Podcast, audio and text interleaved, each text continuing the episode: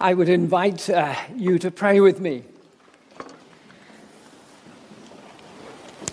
Father, we do ask you again that you would have a specific word for Ben and Joel and Arnold today.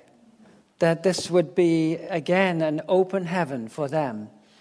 That they would experience revelation, direction, affirmation.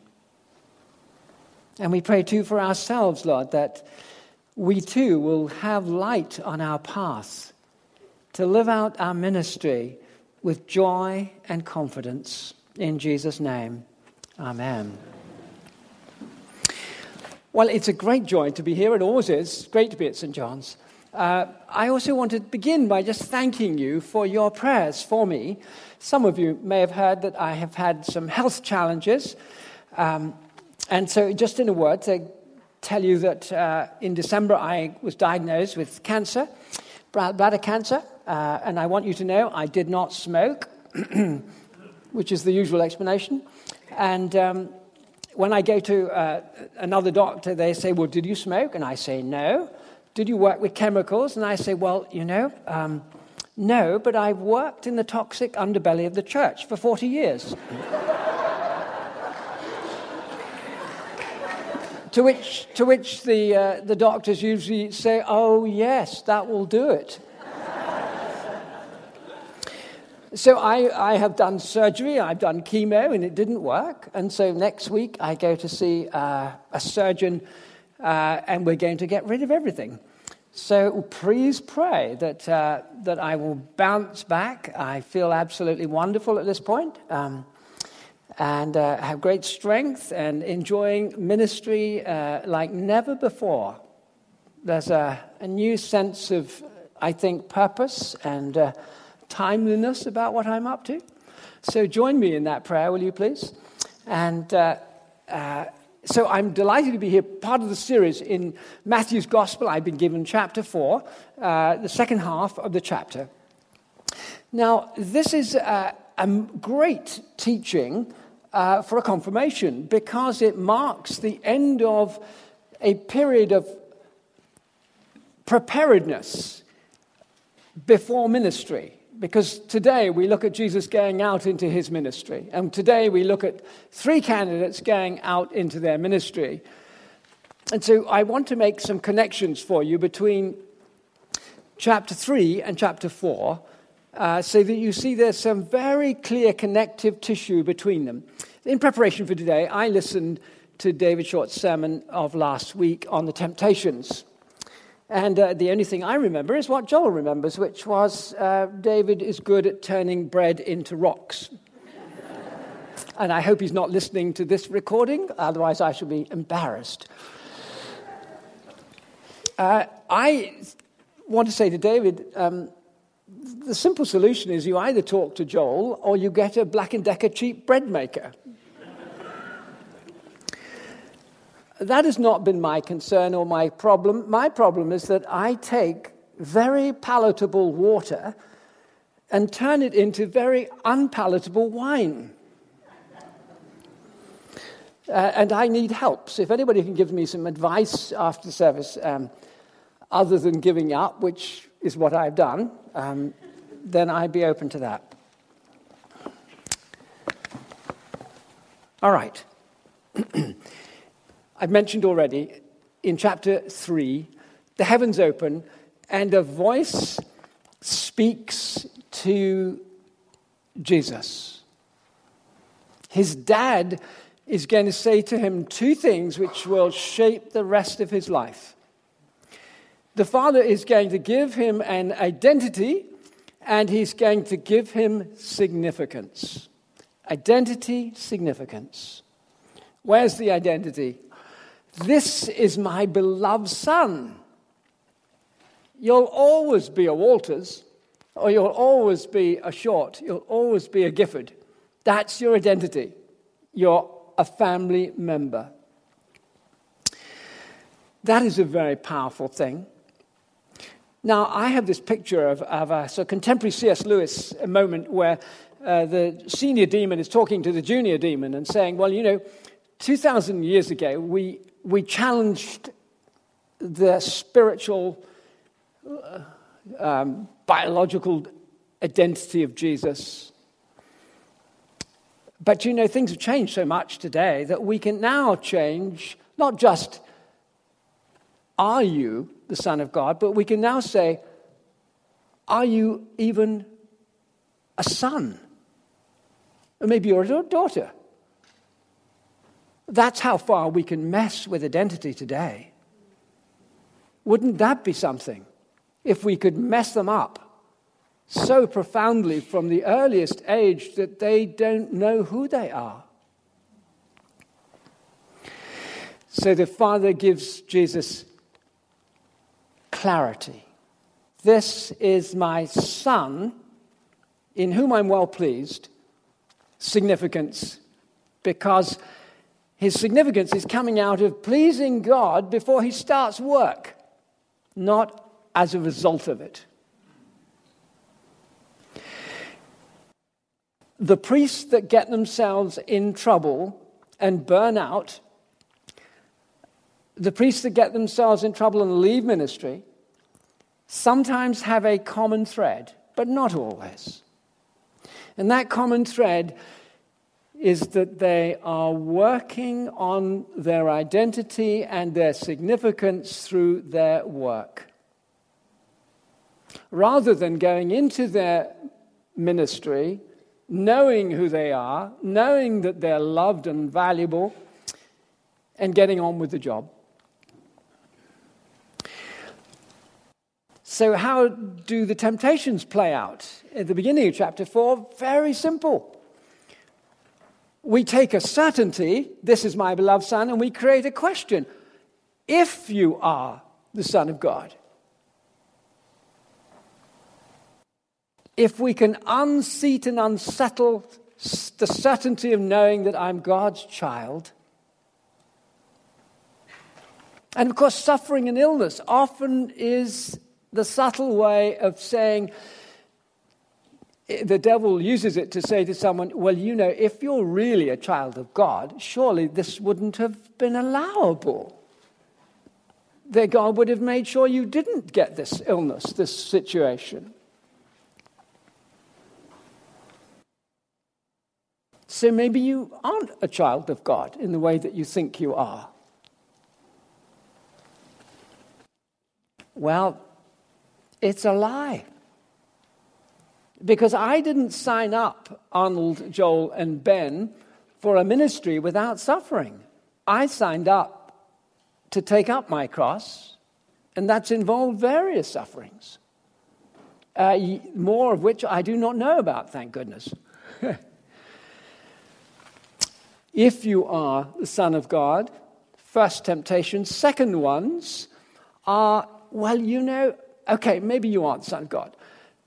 But you know, you could be far more significant if you did something pretty spectacular. You could get all sorts of honor and accolades if you were to leap off the temple and get the angels to catch you. People would love it, they'd flock to church. In fact, I've been thinking, no, no. Don't do it. Far too dangerous. We, my significance is because God loves me. And you see, the only way you survive in ministry is if you're willing to accept that the congregation may not love you.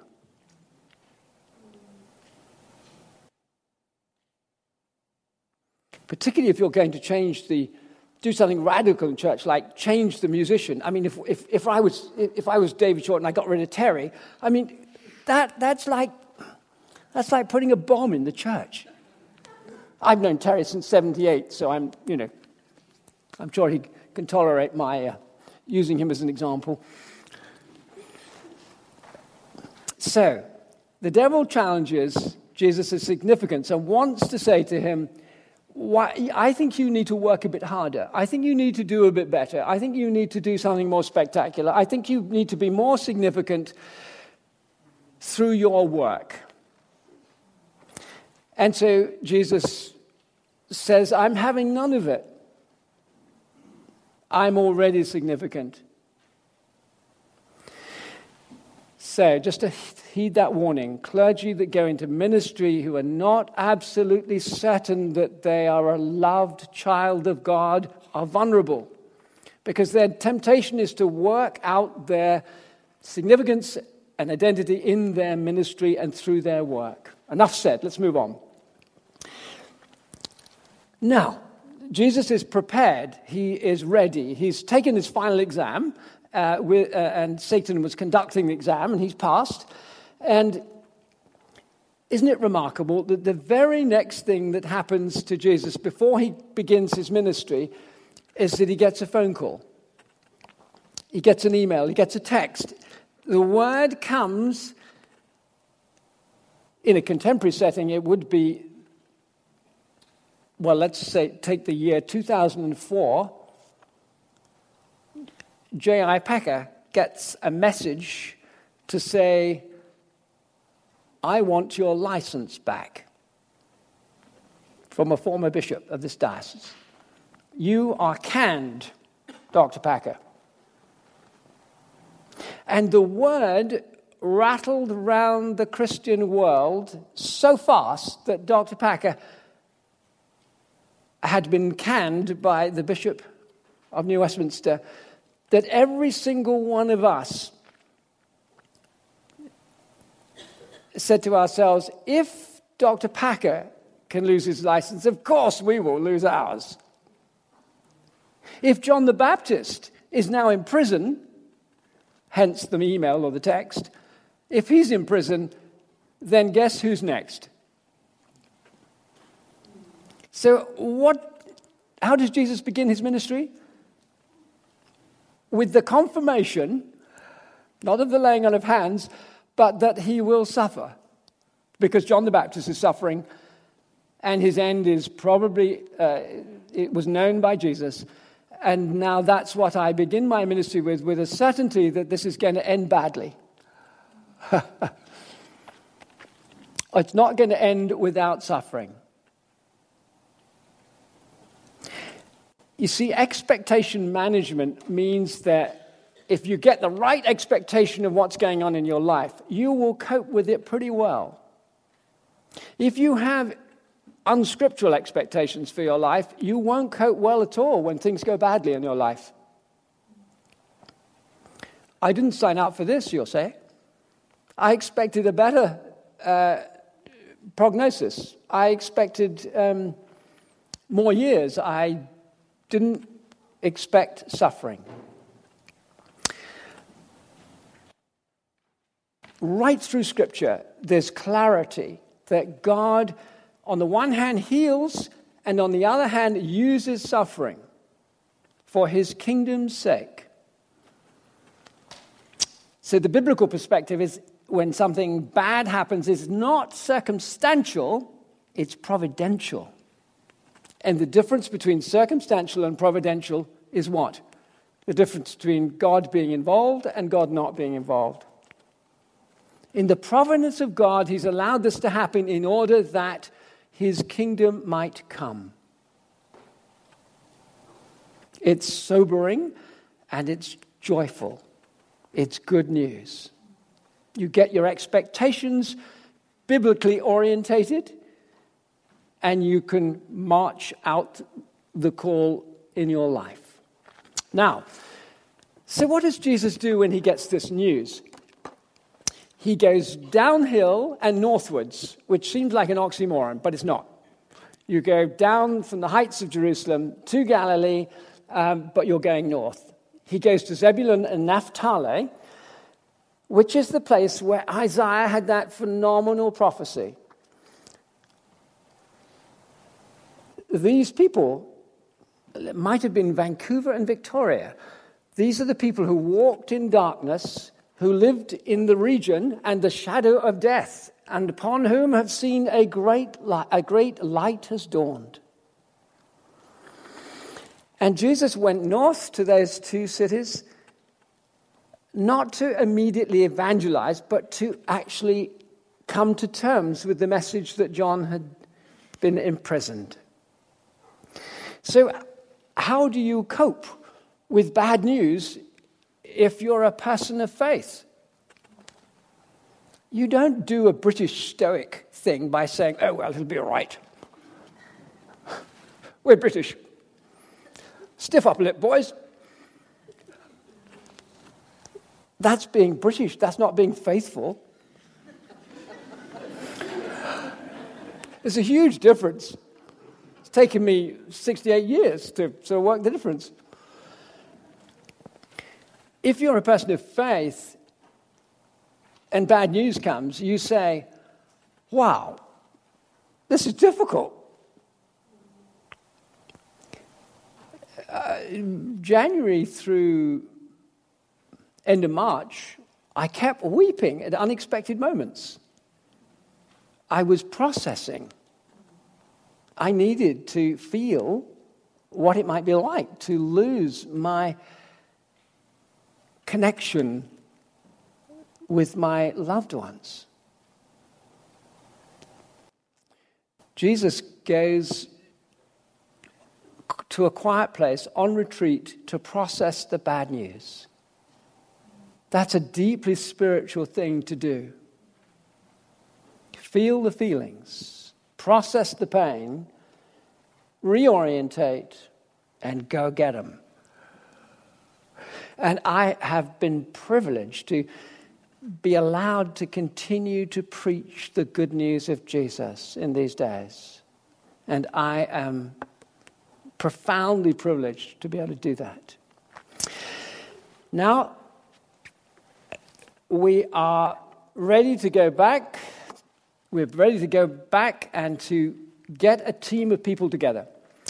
Many of you, I think, here have probably had the opportunity to put a team together for a business, for a school play, for um, a corporation. Tell me about your first hires. Who are the first people you put on the team? I think you tell me that first hires are really important because they set the, the course and the die and the shape and the DNA of what is to follow. Other employers will model them. Um, you've got to choose the first team members consistently with your values, with your vision and objectives and goals. Who do we need to take us here? So, who were the first four hires for Jesus? The first four hires, all of them were in the same profession. Doesn't that sound a bit weird? Why choose four people who, you know, these people weren't covering the waterfront, if you'll forgive the pun. They were all fishermen. Why four fishermen to begin with? Well, let's think about the character of fishermen. They're used to extremes of heat, cold, danger. They're entrepreneurial. They've learned to do team ministry on a small boat. Any of you have been out with your wife on a small boat and tried to do team ministry? Sailing? Lord, have mercy. That's all I could say. That's much more difficult than operating a large team at St. John's in a big building. Small boat, big building. So these fishermen are, are uh, how have they been trained? By their parents, by generations of knowledge passed down about how you fish. They have apprenticed for years, finally got their own boat. They're constantly having to be creative because fish are not always predictable. They have to go to different places, try different bait, different approaches. And Jesus says to these four fishermen, Come follow me, and I will make you fishers of people. Well, I'm sure he said fishers of men in those days, but you can't say that anymore. So.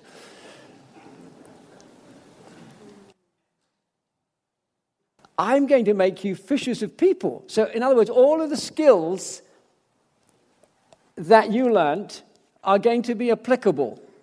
All of the personality and the, and the, and the courage and the, and the, disciplines that you learnt are going to be relevant uh, to what I'm calling you to.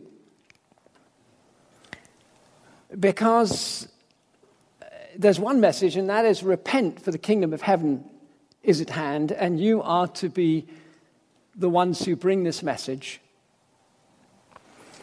There'll be other team members who will assist you, but you're the core team here. And it turned out that those were the, four, the, the core team, particularly three out of four.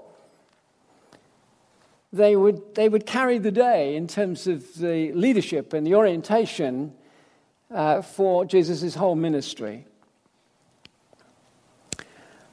I fear today that we are hobby fisher people. We wear a little bit of bait in our lapel. We put a bumper sticker on the back that's a fish. And I think we have this sort of belief that somehow, if we got a fish on our bumper, that we're going to be flagged down as we're driving by a, a motorist and they're going to get out of their car and come round to us and kneel down on the road and say, you know, lead me to Christ. Now, if that happens, well, that's great. Let me know, will you, if that happens? I'll stop using the illustration. But I have no evidence to stop using the illustration up to this point. And I think other people are thinking that that little plaque on your office desk, somebody's going to come in the office and grab it and start eating it and ask you to disciple them. Or somebody is going to leap at your lapel and bite it, and you'll have a cardiac arrest. It will be very nasty, that. So tell me about the fish of people you know today, culturally, people who, who they're all addicted. I mean, that's, that's where you begin. They're addicted to fishing. They get up early in the morning, extreme conditions, it's ridiculous behaviors. They, they, they talk only about the size of fish. They are obsessed with going fishing, latest bait. They hang around at tackle shops. They converse with other people who are doing the same thing. The only good thing I can say about all of that behavior is that it keeps them out of a lot of mischief. You know, fishing is not all bad, and it probably keeps them from having an affair or, or cheating somebody.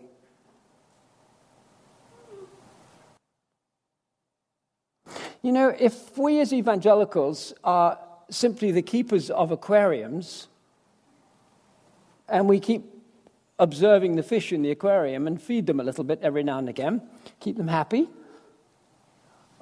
uh, we're likely to not have the repentance that Jesus was talking about, which is not to be obsessed with sin. Sin's a good thing to deal with. But if you're only obsessed, you're meant to be obsessed with fishing, not sin. If you're obsessed with fishing, you don't have time for sin. Or you have less time, should we say. I know some pretty sinful fishermen. If you want to live faithfully and are not being able to achieve it, it's probably because you haven't turned around to live for the sake of Jesus' disposal, that you're His to use for His purpose, which is to preach and to bring in the kingdom of heaven. I like writing, so I've decided to write the last paragraph, because I shall never say it quite as I intended it.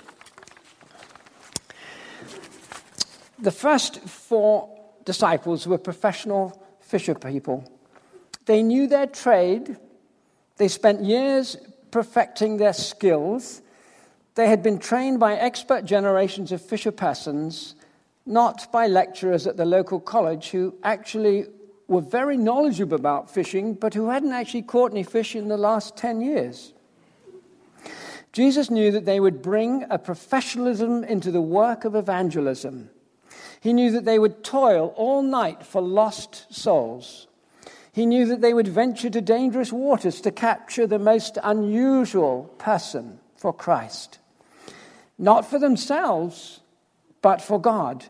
Not for the mere consumption and profit, but for the glory of God and the, and the expansion of the kingdom of heaven. Joel, Ben, and Arnold, for God's sake, whatever you do for the kingdom, catch fish. Amen.